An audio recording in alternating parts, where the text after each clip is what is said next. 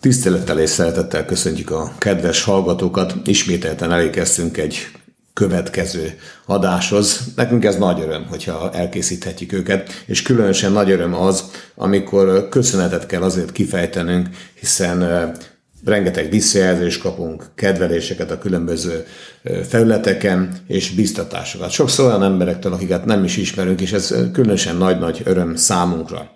Az új téma kiválasztása mindig most is egy picit nehézkes volt, mert rengeteg felmerül bennünk, és ezek körül kell kiszűrni azt, amelyiket éppenséggel szeretnénk önökkel megosztani. Hát a mostani alkalomra a tabuk lesz az, amit most végig fogunk beszélni Dórival, és gondolom nyomban helyes lenne, hogyha egy idézettel kezdenénk. Szeretettel köszöntöm én is a hallgatókat. Egy Csányi Vilmos idézettel kezdenénk a mai adást, ez pedig így szól. Minden kultúrában találhatóak tilalmak, tabuk. Ezek egy része racionálisan is indokolható, például a közeli rokonok házasságának tilalma. De sokszor a tabu csak valamilyen homályos sejtés, vagy egyszerűen egy nem tisztázott, nem átlátható következmény elhárításán alapszik. Lehet persze tévedés is. A kultúra nem racionális, logikája érzelmi természetű. Ugye Csányi Vilmosról tudjuk, hogy etológus, humán etológus, úgyhogy egy végtelen nagy gondolkodású, okos ember. És hogyha végig gondoljuk újra ezt az idézetet, mi az, amit ebből a legfontosabbnak tartasz, amit legszívesebben kiemelnél? Szerintem az egyik legfontosabb gondolat ebben az, hogy azért nem akarunk ezekről a témákról beszélgetni, amiket tabuként kezelünk, mert nem tudjuk azt, hogyha ezekről elkezdenénk beszélni, akkor annak milyen következményei lehetnek. Mert hogy valószínűleg van bennünk egy olyan érzés, hogy mi nem tudnánk jól beszélgetni erről. Nem tudnánk megtalálni, vagy nem feltétlenül tudnánk megtalálni ennek azt a módját, azt a szövegkörnyezetét, azt az időpontját, azt a pillanatot, amikor a másik fél is erre befogadó, vagy éppen tényleg tudja mondjuk a mi segítő szándékunkat értelmezni, vagy érezni a beszélgetésből, és nagyon félünk attól, hogyha ezt nem jól csináljuk, és nem jól beszélünk ezekről a témákról, akkor annak beláthatatlan következményei lesz. Most a kérdező oldaláról beszélünk, vagy pedig aki a tabuval küzd? Szerintem mind a két oldalban felmerülhet a probléma. Szóval itt inkább arra gondoltam, hogy amikor valaki kérdezni, vagy beszélni szeretne erről, szeretne kezdeményezni egy beszélgetést, abban az emberben lehet egyfajta ilyen érzés, hogy nem tudja, hogy annak, hogy ő neki állna erről beszélni, milyen következményei lehetnek. Tehát ott van benne a félelem, amiért nem áll neki az egésznek. Igen. Egy picit ugorjunk azért a szó mögé, mert megmondom őszintén, nekem ez egy újdonság volt a tabunál, és jó lenne ezt is megosztani kedves drága hallgatókkal. Nos, mi a tabu? Mi az a tabu? A fogalmat és magát a szót is James Cook kapitány hozta magával a 18. század végén Európában. A polinéz szigetek kultúrájában találkozott a tabu rendszerrel, amelynek célja az ottani primitív törzseknél a társadalmi szervezet fenntartása volt. Az elsődleges tabuk, mint a vérfertőzés, a halottak érintése vagy a kannibalizmus, mind a természeti népektől erednek, és a közösség túlélését hivatottak elősegíteni. Igen, tehát ez alapvetően inkább valamilyen tilalom volt. Sőt, én azt sem tartom kizártnak, hogy a mai világban is vannak olyan társadalmak, vagy olyan népcsoportok, akiknél még mindig egyfajta tilalmat jelöl ez. Viszont így ma, hogyha Magyarországot figyeljük, a mai Magyarországot, akkor ez inkább valamilyen rendkívülit, valami kirívót, valamilyen megszokottól eltérő dolgot értünk inkább alatta. Hát igen, az biztos, hogy a világnak különböző részein eltérőek lehetnek a tabu témák, ha bár a globalizáció révén azért kezdenek egységesedni. Igen, csak ugye pont itt az idézetben volt az utolsó mondat, hogy ugye ez kultúránként is változhat. Tehát nem csak kulturális helyezkedés, nem kulturális helyezkedés, tehát előbb mondtad, akkor igen. Vallástól is. Most nem akarunk ebbe belemenni, hogy példákat említsünk, hiszen nyilvánvalóan sokak számára ezek nyilvánvalóak. Nézzünk azért néhány tabu témát. Ilyen lehet például, amiket Dóri összegyűjtött, köszönöm szépen, családadossága, házasságon kívül született gyermek, házastárs félrelépése, férj erőszakoskodása, férj feleség alkoholizmusa, gyermek homoszexuális hajlama, valamelyik családtag kábítószerezése, munkanélküliség, súlyos betegség, gyerek szexuális bántalmazása. Azért ezek mind-mind nagyon-nagyon kemény tettek, és ténylegesen, hogy erről valaki őszintén beszéljen, megmerjen nyilvánulni, az már óriási bátorság szükséges. Igen, viszont igazad van abban, hogy ezek nehéz témák, viszont ezek olyan témák, amik szinte minden egyes családon belül valamilyen formában megjelennek. Ha csak nem is feltétlenül a szűk 4-5 fős családot nézzük, hanem a nagyobb családunkat figyeljük, akkor ott tuti, hogy volt egy alkoholizmus, tuti, hogy volt egy erőszakos ember, tuti, hogy volt egy olyan kapcsolat, ahol belépett egy harmadik, esetleg onnan született egy gyerek. Tehát, hogy azért nem egy ilyen nagyon elrugaszkodott gondolatok ezek, hanem ezek tényleg a mindennapi életünk részei. És igen, abban is igazad van, hogy amikor valaki elkezd erről beszélni, akkor őt már vagy nagyon-nagyon kétségbe van esve. Most mindegy, hogy egyébként melyik oldalról nézzük, arról, aki csinálja ezeket, vagy arról, aki elszenvedi, vagy pedig már tényleg annyira fáj neki ez az egész érzés, meg a helyzet, amiben benne van, vagy annyira tehetetlennek, vagy kilátástalannak látja a helyzetet, hogy muszáj, tehát akkor már rájön arra, hogy muszáj erről beszélni. Azért megdöbbentő, hogy évekig el tudnak hallgatni problémákat. Évtizedekig. Tehát mindkét oldalról, az előbb mondtad, mind a igen. sértetti, mint pedig az elkövetői oldalról, hogy hallottam olyat itt, nem is Magyarországon, hogy abozust évekig elhallgatott mind a két fél. Amikor egyszer csak kiderült az egésznek a fájdalma és problémája. Én úgy gondolom, és úgy érzem, de majd akkor javítsák ki, mert te vagy ebben a szakember, hogy nagyon nehezen nyílik meg valaki, és ez komoly problémát okozhat. Mert ha nem nyílik még meg, nem mondja el a problémáját, bármelyiket, amit az előzőekben itt felsoroltunk, akkor azt magában cipeli, és utána az kihatással lehet a környezetére, mind a közelebbi, szűkebb környezetére, mind a tágabbra. És utána akár ezt át is örökítheti idézőjelbe, tovább viheti valaki a családon belül, mert nem mondták el, hogy hát itt a nagypapa is küzdött ezzel és ezzel a problémával, figyelj oda rá. Nem csak idézőjelben örökítheti át, hanem ugye erre vannak kutatások is, hogy amikor valakiben benne van egy valamilyen hajlam, akkor az a DNS-ünkben is öröklődik, és úgy is át tudjuk adni, de nyilván az életünk része, hogy azok a családi minták, amikben benne élünk, azok a családi viselkedés minták, vagy viselkedés típusok, amiket látunk, azokat fogjuk nagy részt ugye képviselni majd akkor is, vagy megélni akkor is, amikor mi válunk felnőtté. Nagyon sokan elkövetik azt a hibát, hogy emögé bújnak, és azt mondják, hogy jaj, hát az én családomban is milyen gyakori volt az, hogy mondjuk félreléptek, vagy milyen gyakori volt az, hogy valamilyen függőséggel küzdöttek, vagy hogy nem tudták jól kezelni a pénzt, és folyamatosan adósságokba keveredtek, és emögé a tulajdonság mögé elbújnak, és azt mondják, hogy azért vagyok én is ilyen, mert a felmenőim ilyenek voltak. Igen, ám csak én közben egy önálló felnőtt személyiség vagyok. És igenis felelősséget kéne vállalnom a saját tetteimért, és nem pedig elbújni egy ilyen családi minta mögé. Plusz az én leszármazottaimért, az utódaimért, mert akkor igen. Én azt a mintát adom tovább. Igen. Az ő számomra, hogy itt mintáról beszélünk ebben a helyzetben, hogyha nem kerül ez nyilvánosságra. Egyébként miért nem kerül nyilvánosságra? Félelem miatt? Vagy...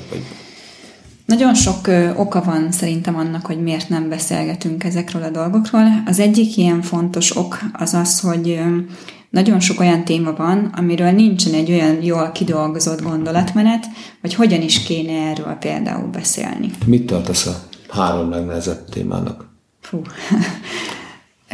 Szerintem ez egyénenként változó, mert hogy mindenkinek más-más téma az, amiről nehezen beszél. Tehát én most biztos el tudnám mondani a saját 3 legnehezebb témámat, de szerintem ez mindenkinek más.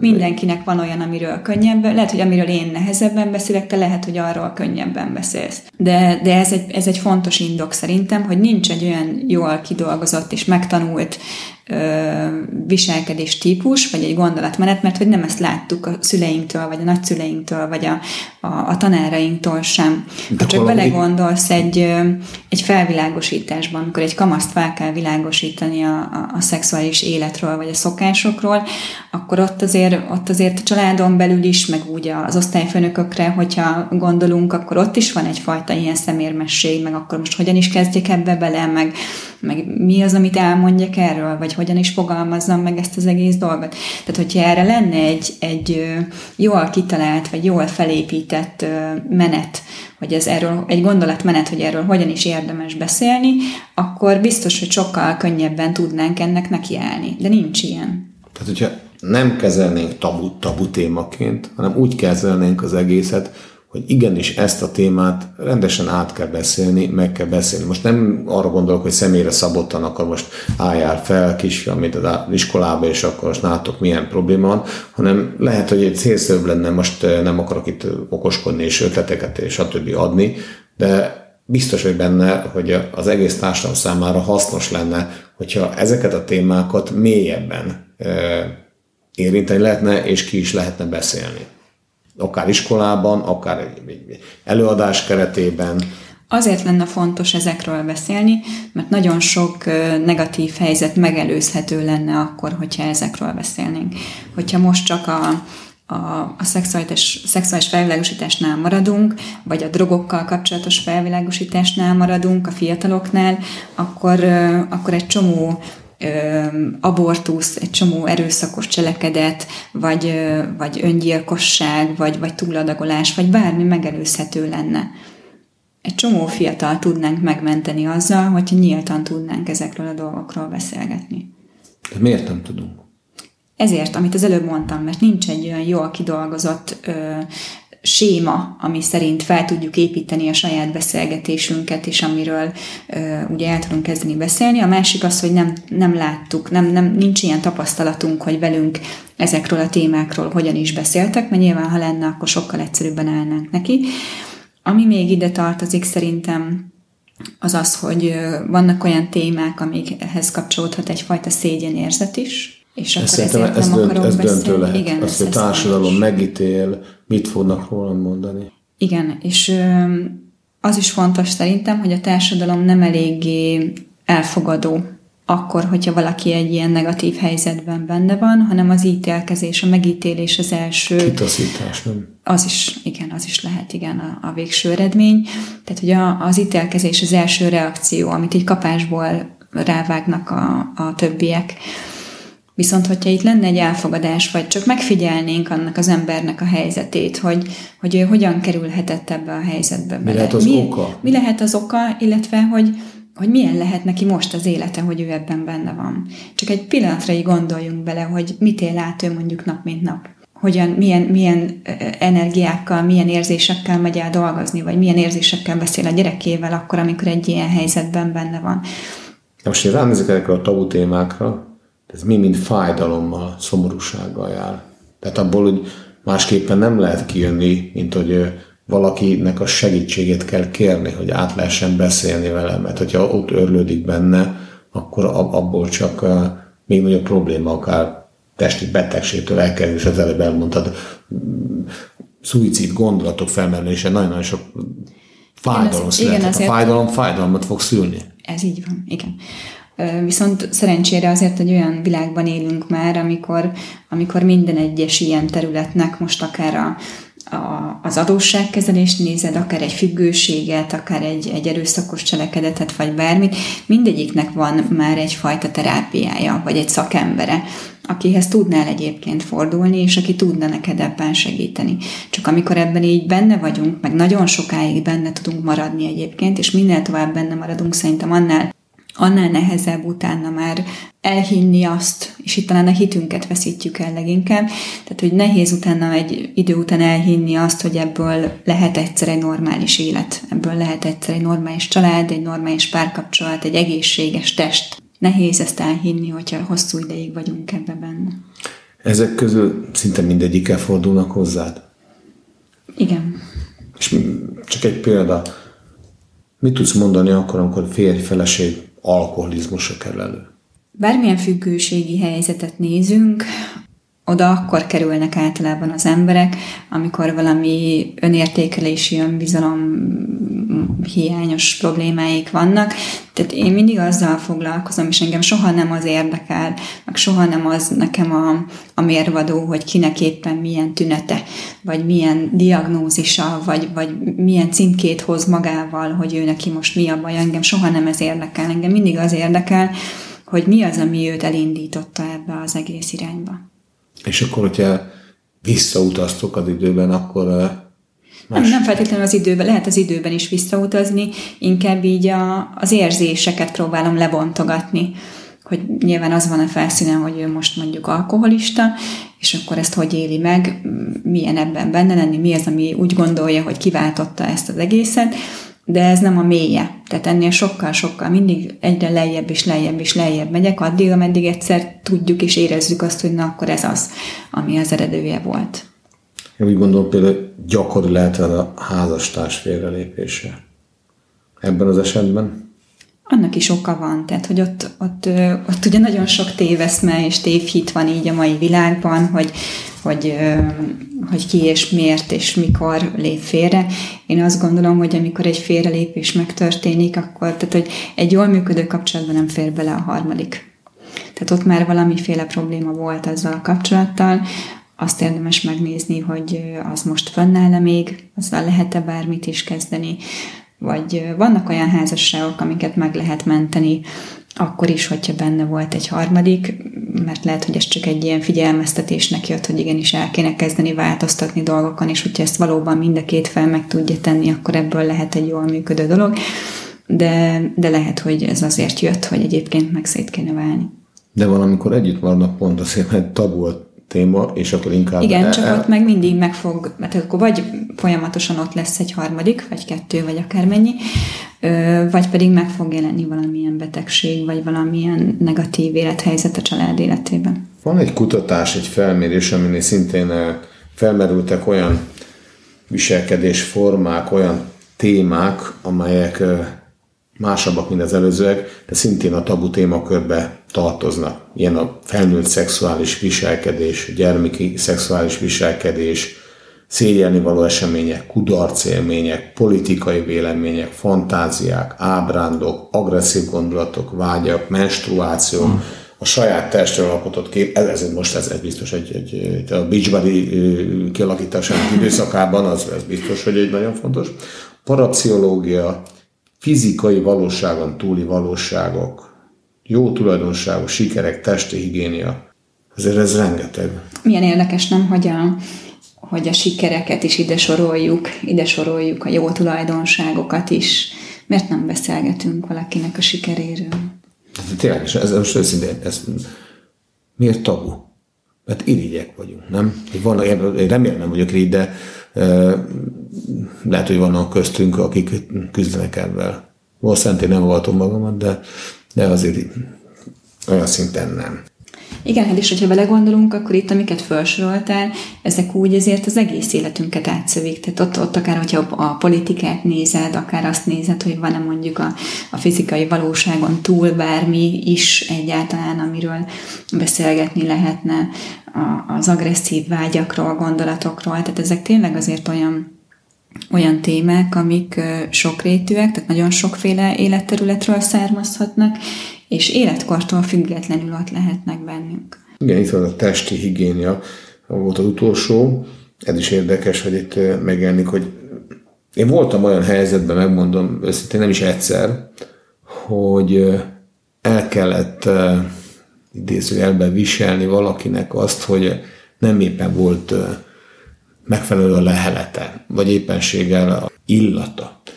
És senki nem mert felvállalni azt, hogy ő vele beszéljen erről a problémáról. Mondtam, ezt meg kell szüntetni, talán az ember úgy kell, hogy megközelítse a témát, hogy barátod vagyok, jó ismerősöd vagyok, én jót szeretnék neked, segíteni szeretnék, és elmondom neked azt, hogy itt van egy probléma, talán fel kellene keresni egy orvos szakember, stb. És igazából azt vettem észre, hogy tehát nagyon féltem tőle, hogy milyen lesz a reakció. Mert ez egy tabu téma, megint valakinek megmondani azt, hogy ne haragudjál, büdös a szád. Tehát ez így, tehát nem így ment. Itt van ez a nem látható következménye. Tudom, amiről az elején az idézet szólt. Te nem így mentem oda face to face, nem becsomagoltam szépen, masnival mindennel, és a végén egyébként pozitívan jött ki az egész. Hálás volt érte. Én meg nagyon örültem, hogy az ember tudott segíteni. De itt van egy másik téma, egyébként a egyik korábbi podcastunknak eléggé komolyan és mélyen érintett területe volt, és azt nagyon kevesen hallgatták meg a többihez képest. Pont azért, mert valószínűleg negatív téma, vagy azoktól, hogy félnek az emberek. Szintén tabu, ez pedig a gyász, a halál. Igen, ez is ugye egy olyan téma, ami ugye mindenkit érint, meg mindenki találkozott már vele, viszont pont azért, mert valahogy a mi kultúránkban nincsen ennek hagyománya, kultúrája. Hát ugye erről is beszéltünk ott abban a podcastban, hogy régen azért volt ennek hagyománya, meg régen azért ott voltak a siratóasszonyok, megemlékeztek arról az emberről, fölelevenítették azokat a régi eseményeket, akár vicces történeteket, bármit, és valahol ez lenne szerintem a jó megoldás arra, hogy föloldjuk az ő személyével, vagy a visszaemlékezéssel kapcsolatos tabukat, hogy lehet ezt szépen is csinálni. Én azt hiszem, a tanatológia foglalkozik ebben. De mit kérdezzünk ilyenkor? Hogyan kezeljük az egészet?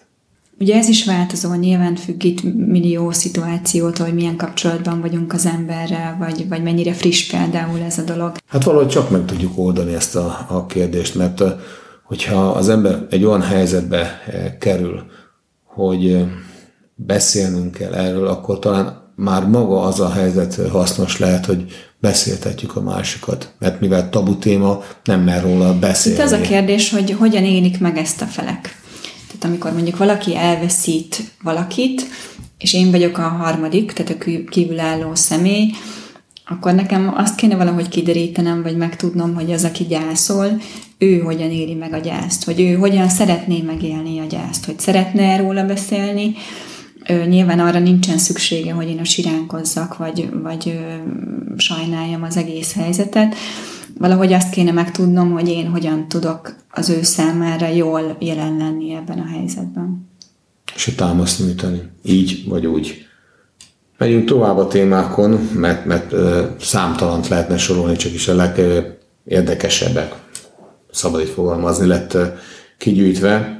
Itt van a vállás, ami abszolút probléma, vagy éppenséggel... Hát ez a pletykáknak a kiinduló pontja nagyon sokszor. A település, a város és az ismerősök, meg az ismeretlők mindig mindent előbb tudnak. És jobban, és pontosabban. És örülnek neki, hogy ők már tudják. Látod, ez is lehet oka annak, hogy nem akarunk erről beszélni. Volt egy jó barátom, sajnos már nincs köztünk, picikét most itt oldalvizen elmondom ezt a történetet, de azt mondta, hogy ezt vizsgálta azt a kérdést, hogy a különböző település nagyságoknál hogyan zajlik az embereknek a kommunikációja. És azt mondta, a nagyvárosokban igazából senki nem foglalkozik senkivel, senki nem tud senkiről pontosan valamit. A kis településeken mindenki mindenkiről pontosan tud mindent. Itt egy faluról beszélünk. És a legrosszabbak az ilyen középszintű települések, mert ott mindenki mindenkiről mindent tud, csak rosszul. Hát most nem akarom tovább cidálni kedves barátomat, menjünk a következőre, ez a terhesség megszakítás, amiből rengeteg van. Következő, rendőrségügyek. Na ezt aztán szépen igyekeznek eltitkolni. Igen, mert ugye ez is a szégyenérzet kapcsolódik. Tehát mondjuk például, hogyha egy szülő vagy egy házastárs, ugye a gyerekét vagy a párját kell, hogy egy ilyen helyzetből akár kihúzza, akár segítsen neki, akkor ott ahhoz nyilván tartozik egy olyan szégyenérzet, hogy valamit nem csináltam jól, valamit nem vettem észre, valamiért nem cselekedtem időben. Csak ugye ez is lehet, hogy pont azért történt meg egyébként, és nem mondom, hogy minden esetben így van, de az esetek nagy részében biztosan, hogy amikor már észleltem különböző jeleket, akkor pont a tabu téma miatt, vagy a tabunak a jelensége miatt nem kezdtünk el mi otthon erről beszélgetni. Mert lehet, hogyha beszélgettünk volna róla, akkor ő nem megy el rabolni, vagy nem kereskedik droggal, vagy bármi ilyesmi. És akkor igazából visszautalhatunk az összes eddigi podcastunkra, ahol a kommunikáció, az egymással történő beszélgetés, az úgy egy axiomaként jelent meg, nem a mi bölcsességünként, csak egyáltalán a beszélgetések témájának a segítő szándéka miatt. Akkor függőségek, addikciók. Ezt már úgy gondolom, hogy érintettük eléggé rendesen, de a mai világban úgy érzem, hogy erősödött. Tehát itt a Covid időszak után nekem azok a szakember ismerőseim, akivel beszélgettem, azt mondták, hogy erőteljesen növekedett az alkoholizmus például. De ugye pont azért, mert ez a helyzet, amiben benne voltunk, ez a gyengeségeinkre hívta fel a figyelmet. Azokat a pontokat erősítette fel bennünk, azokat az érzéseket erősítette fel bennünk, amikkel egyébként sem tudtunk mit kezdeni. És akkor alkohollal ki lehet ütni, hát akkor kellett oldulni, és itt tovább. Nagyon és sokan akkor... tudtak egyébként ebből nagyon jó irányba fordulni. Tehát inkább azt mondom, hogy szélsőséges irányokba fordultunk. Volt, aki nagyon jól jött ki ebből a helyzetből, és nagyon nagy nyertesei is vannak ennek, és igen, vannak olyanok is, akik viszont nagyon lesüllyedtek ebben. És amit én problémának látok, nyilván vagy, hogy be voltak zárva azok a helyek, ahol alkoholt lehetett fogyasztani, és lehet, hogy ezért is növekedett meg egyébként ez az ilyen típusú addikcióval küzdők száma, mert otthon volt, és akkor kialakult ez a... Régen úgy hívták, hogy ilyen zugibászat. Én nem szeretem ezt a szót, de akkor szépen ott mutyiba egy kicsikét töltöttünk, aztán kontja alá. De egy biztos, hogy ez a szám növekedett. Látszik a kábítószer növekedés is. Ez talán, amiről már többször szó esett, ennek a megoldásában te is úgy látod, hogy a kommunikáció lenne a fontos. Igen, azokkal is kéne erről beszélgetni, akik ugye elszenvedik ezt az egészet, tehát akik ugye ebben a függő helyzetben vannak, illetve ugyanígy a hozzátartozókkal is kell oldásokat csinálni, meg kell erről beszélni, mert hogy ők ezt valahogy közösen élik meg, tehát hogy itt az egész családot kell ilyenkor. Tönkre tud tenni, de ugyanúgy meg is lehetne menteni. Egy nagyon nehéz ilyen tabu, és érdekes is, hogy ez tabu, az pedig a betegségek. Hát emberek, eltitkoljuk azt, lehet még saját magunk előtt is, hogy... Igen, ez a legrosszabb egyébként, amikor saját magunk nem merünk azzal szembenézni, hogy mondjuk van egy diagnózis. És ez nem is kell, hogy valami daganatos, vagy akármilyen halálos betegség legyen, hanem ez lehet a legegyszerűbb, nem tudom, egy bőrbetegség, vagy bármi, amit inkább felveszek egy hosszú ujjú pulcsit, csak hogy ne lássa rajtam senki, hogy nekem van egy ilyen bőrbetegségem, és én sem merek ezzel szembenézni. Nekem van olyan ismerősöm, aki azt mondta, hogy azért nem mer elmenni orvoshoz, mert fél, hogy valami kiderül. Innentől fogom már eleve lehet érezni, hogy ez egy tabu téma. Igen, csak hogyha ez az ember elkezdene dolgozni az önbizalmán, vagy a hitén, vagy azon, hogy ő meg tudja egyébként oldani a helyzeteket, vagy ki tud jönni negatív helyzetekből, vagy a magabiztosságán, vagy azon, hogy tudjon ezekről kommunikálni, akkor sokkal-sokkal egyszerűbb lenne az élete. Mondjuk itt a betegségnél egy picit meg lehetett száfolni a témát, mert egy bizonyos korosztálytól felfelé viszont egy állandó téma az, hogy ki lehet beszélni, sőt komoly beszédtéma az, hogy ki milyen betegségben szenved. Igen, csak annak a beszélgetésnek nem az a célja, hogy megoldják ezeket a problémákat, hanem az, hogy felhívják magukra a figyelmet, hogy nekik egyébként meg problémáik vannak, és velük sokkal-sokkal többet kéne törődni. Tehát most az idősekre gondoltál, akik igen, nem bántó cél, nem bántó, Isten ments, mert nyilván sajnos nagyobb számban fordulnak elő. Tehát, hogy ez a kommunikáció nem éri el azt a célt, amiről most itt az előbb beszéltünk, hogy a megoldás felé vezetne, mert hogy nem a megoldás felé vezeti őket, csak sajnálkoznak. Csak ki tudja beszélni ezt és egyébként ott sem mondja ki szerintem, hogy mi a legnagyobb problémája ezzel az egésszel. Tehát itt, amikor az elején a felkészülésnél gondolkodtuk, pont itt mondtad el azt, hogy megelőzhetőek, megoldhatóak lennek a problémák, hogyha beszélnénk róla. Hát most már csak az öngyilkosságokra gondolunk, vagy az öngyilkossági kísérletekre gondolunk, és teljesen mindegy, hogy milyen életkorról beszélünk, hogy gyerekekről, fiatalokról, vagy felnőttekről beszélünk. Nagyon-nagyon sok ilyen helyzet megelőzhető lenne akkor, hogyha az emberek tudnának beszélni. És én elhiszem és értem azt, hogy van nagyon sok olyan téma, amit nem szeretnénk a családon belül beszélni. De akkor keressünk egy olyan külső embert, akivel viszont lehet. Itt jön megint egy idézet, már is meglegyen a két idézet, Michael Brooks-tól: a tudósok azok, akik a tabukat porba döntik, és nekik köszönhetjük, hogy átlépjük a tiltott határokat. Igen, ez egy nagyon fontos gondolat szerintem, mert ahogy haladnak előre a különböző kísérletek, vagy bármilyen tudományos kutatások, és ahogy ezeknek az eredményeiről elkezdenek a tudósok vagy a szakemberek beszélgetni, úgy válik, vagy úgy válhatnak ezek a témák egyre inkább elfogadottá, nyilvánossá, és annál inkább tudunk egyre könnyebben beszélni mi is ezekről a témákról. Egyébként pont az, amit felvetettél a előzetes beszélgetésünk során, hogy mennyire jónak tartod azt, amikor egy ismert személyiség, politikus, színész, bárki, teljesen mindegy, ezért milyen területéről, elmeri mondani azt, hogy kérem tiszteletem, én ezzel a problémával küzdök, és vállalom emberként azt, hogy nekem ez fennáll, és megteszem azokat a lépéseket, hogy hogyan tudok ebből kikerülni, hogyan szeretnék belőle meggyógyulni.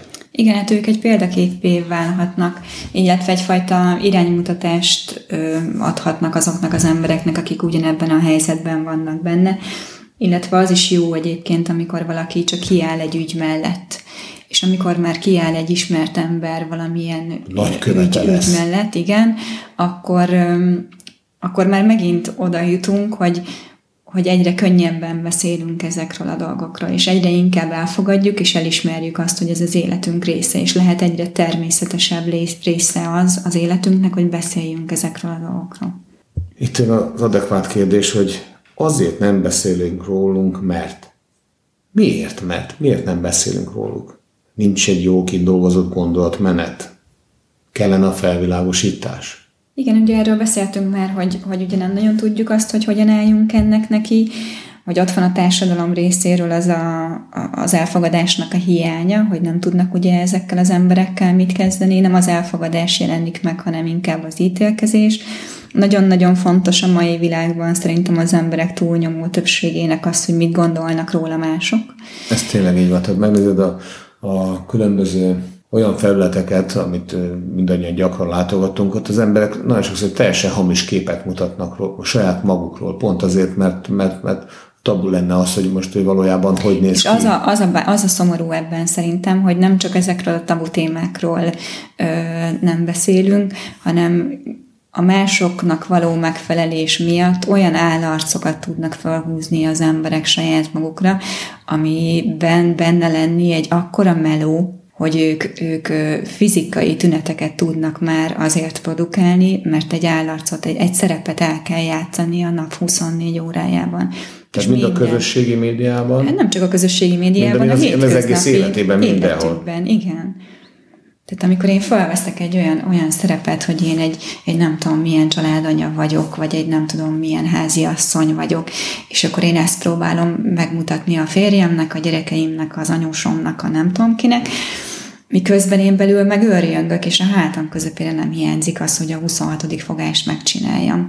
De én nekem ezt meg kell mutatnom. Lehet, hogy egyébként senki nem kérte, hogy én legyek ilyen, csak bennem van egy ilyen szándék, hogy én ilyen szeretnék lenni. Tehát az állarcviselés nem csak a tabu témákkal kapcsolatban van jelen, hanem mi is tudunk magunknak ilyeneket gyártani. Túlságosan fontosnak tartjuk, és sokat adunk arra, mit gondolnak rólunk mások. Ez pont ide kapcsolódik.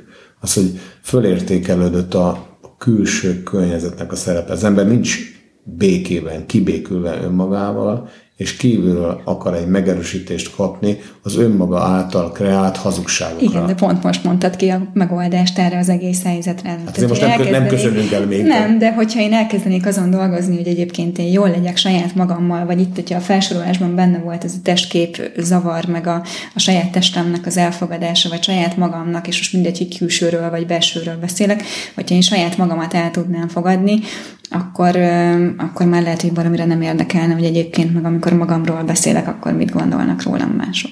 És félünk, hogy sebezhetőek leszünk. Ez is itt felvetődött, hogy akkor a gyengeségeinkről, hibáinkról nyíltan beszélünk. Igen, de ez megint önbizalomhiány. Tehát, hogy amikor meg azt érzem, hogy sebezhető leszek, és attól félek, hogy engem valaki tényleg meg fog sebezni, vagy mondani, vagy csinálni fog valami olyan dolgot, ami nekem fájdalmas lesz, akkor ott az érzés jön elő bennem, hogy hogy én azzal szemben tehetetlen vagyok. De hogyha én egy kellő önbizalommal rendelkezek, akkor én ezt nem hiszem el, hogy én ezekben a helyzetekben tehetetlen vagyok. Tehát itt van egyfajta titkolózás is. Van titkolózás is, igen. Igen. Ez egy bizonyos emberi kapcsolatoknál elfogadható lehet, de egy párkapcsolatban, családban, barátokkal, külső segítőnél ez egyáltalán nem kell, hogy jelen legyen. Igen, tehát az egyetlen egy dolgot érdemes végig gondolni ezzel az egésszel kapcsolatban, és lehet, hogy ez a konklúziója így az egész mai beszélgetésünknek, az az, hogy minél inkább tabuként kezelek valamit. Tehát minél inkább megpróbálom elrejteni, minél inkább megpróbálok titkolózni azzal a témával kapcsolatban, annál nagyobb a stressz bennem az adott témához. És ezzel a stresszel én együtt élek minden nap, a nap minden órájában, az óra minden percében. Ezt most gondoljuk végig, hogy van bennem egy óriási stressz, amit én minden nap, minden percben cipelek magammal. Ez hatni fog a munkahelyemen a teljesítőképességemre, arra, hogy én milyen hangsúllyal beszélek a gyerekemmel, arra, hogy én elmerek-e menni egy állásinterjúra, vagy nem. Ez mindenre hatással lesz. És nyilván okolhatok ezért másokat, mert hogy anyám ilyen volt, vagy apám ilyen volt, de igazából én vagyok az, aki nem tudok a saját érzéseimmel mit kezdeni. És az viszont az én felelősségem, hogy a saját érzéseimmel, a bennem zajló stresszel én kezdjek valamit. Hát én úgy gondolom, hogy méltó és tökéletes lezárása a mai beszélgetésünknek. Hát köszi, Dóri, hogy földobtad ezt a témát. Nekem nagyon tetszett. Remélem, hogy a kedves drága hallgatóknak is tetszeni fog. Készülünk még jó pár témával, de ha úgy gondolják, azokon a felületeken, ahol még jelen vagyunk, nyugodtan írhatnak a tekintetben is, hogy mit hallgatnának meg szívesen, hogy miről csacsogjunk mi itt, vagy próbáljunk meg megosztani talán némileg értékes gondolatokat. Igen, és arra biztatnánk mindenkit, hogy találják meg azokat az embereket, és azokat a helyeket, ahol igenis ki tudják beszélni azokat a témákat, amik bennük vannak, és amik meghatározzák a mindennapjaikat, mert amint ezt megteszik, egy óriási megkönnyebbülés lesz az, amit érezni fognak. Mi továbbra is számítunk önökre, kedves hallgatóink. Bízom benne, hogy tetszett ez a mai beszélgetés. Kívánunk az elkövetkező időszakra sok örömet az életben, és jövünk még. Minden jót!